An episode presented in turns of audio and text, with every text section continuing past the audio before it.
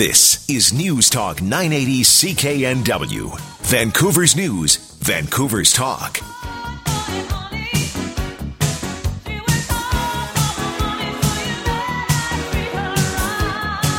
Well, have you thought about what it means to your personal finances if interest rates go up? A new survey by Manulife Financial concludes it would be a significant problem for about half of us. With more on this, joined by the host of Canada's number one rated financial show, Money Talks, here on News Talk 980 CKNW every Saturday morning. Mr. Michael Campbell, how are you this week, Mike? I'm great, Sean. Always good to talk to you. Uh, now, we've heard a lot about the accumulation of debt. This seems like a wake up call for both individuals and government, Mike. Well, I think it's the degree of it. You know, I mean, uh, you know, we've been sort of going along, and we know that debt is the main problem, or people should know that debt's the main problem. I should restate that. That you wait, we're going to find out that the problems of the last five years are going to have the word debt attached to it, but also the problems going forward, and it might be as many as 10 years. Uh, different countries are going to experience at different times. I mean, Greece is in the news on a regular basis as well, it should be, but that's just sort of the poster child for what's happened on the sovereign debt side, but individuals also. I mean, uh, you know, I mean, this is why the federal uh, government has been, and the central banks have been worried about the buildup in debt and mortgages, uh, sort of number one. I mean, I think it was July 2012 was when the federal government started to raise requirements for mortgages. They didn't want a repeat of that subprime mortgage problem in the state, yeah. where when assets finally fall, you know, it was easier to walk away from your mortgage at that point. But that's why they've made numerous changes actually uh, for mortgage laws.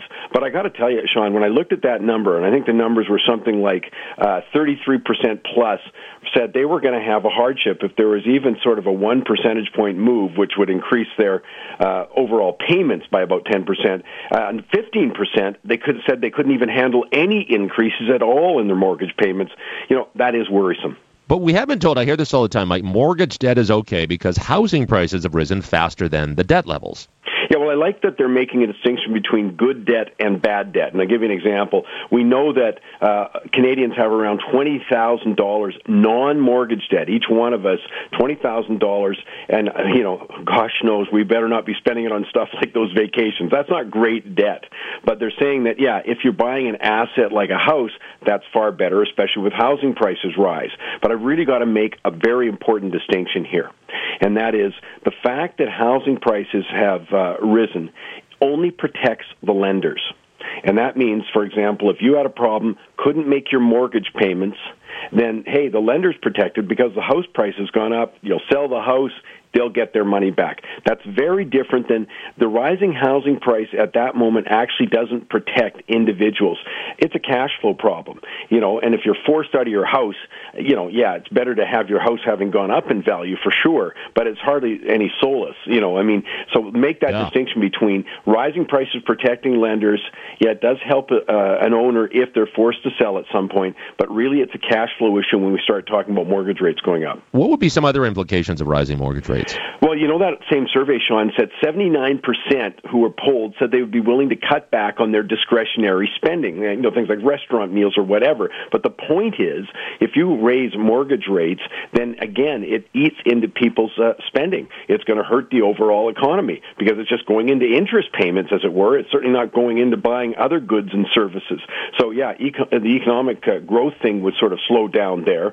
Uh, I think that the other thing that's important for people to understand is that any anytime we borrow money, what we're really doing is taking our future earnings and committing them today.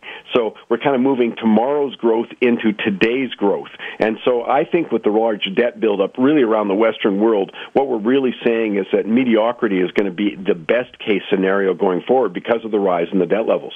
All right. Well, then the money question, Mike, how likely are we to see rising interest rates in the near future? Yeah, I think, uh, by the way, the Federal Reserve in the States, uh, again today, continues to hint pretty loudly that they are going to bump their rates up uh, coming maybe as early September seems to be the big debate, if not a little bit later.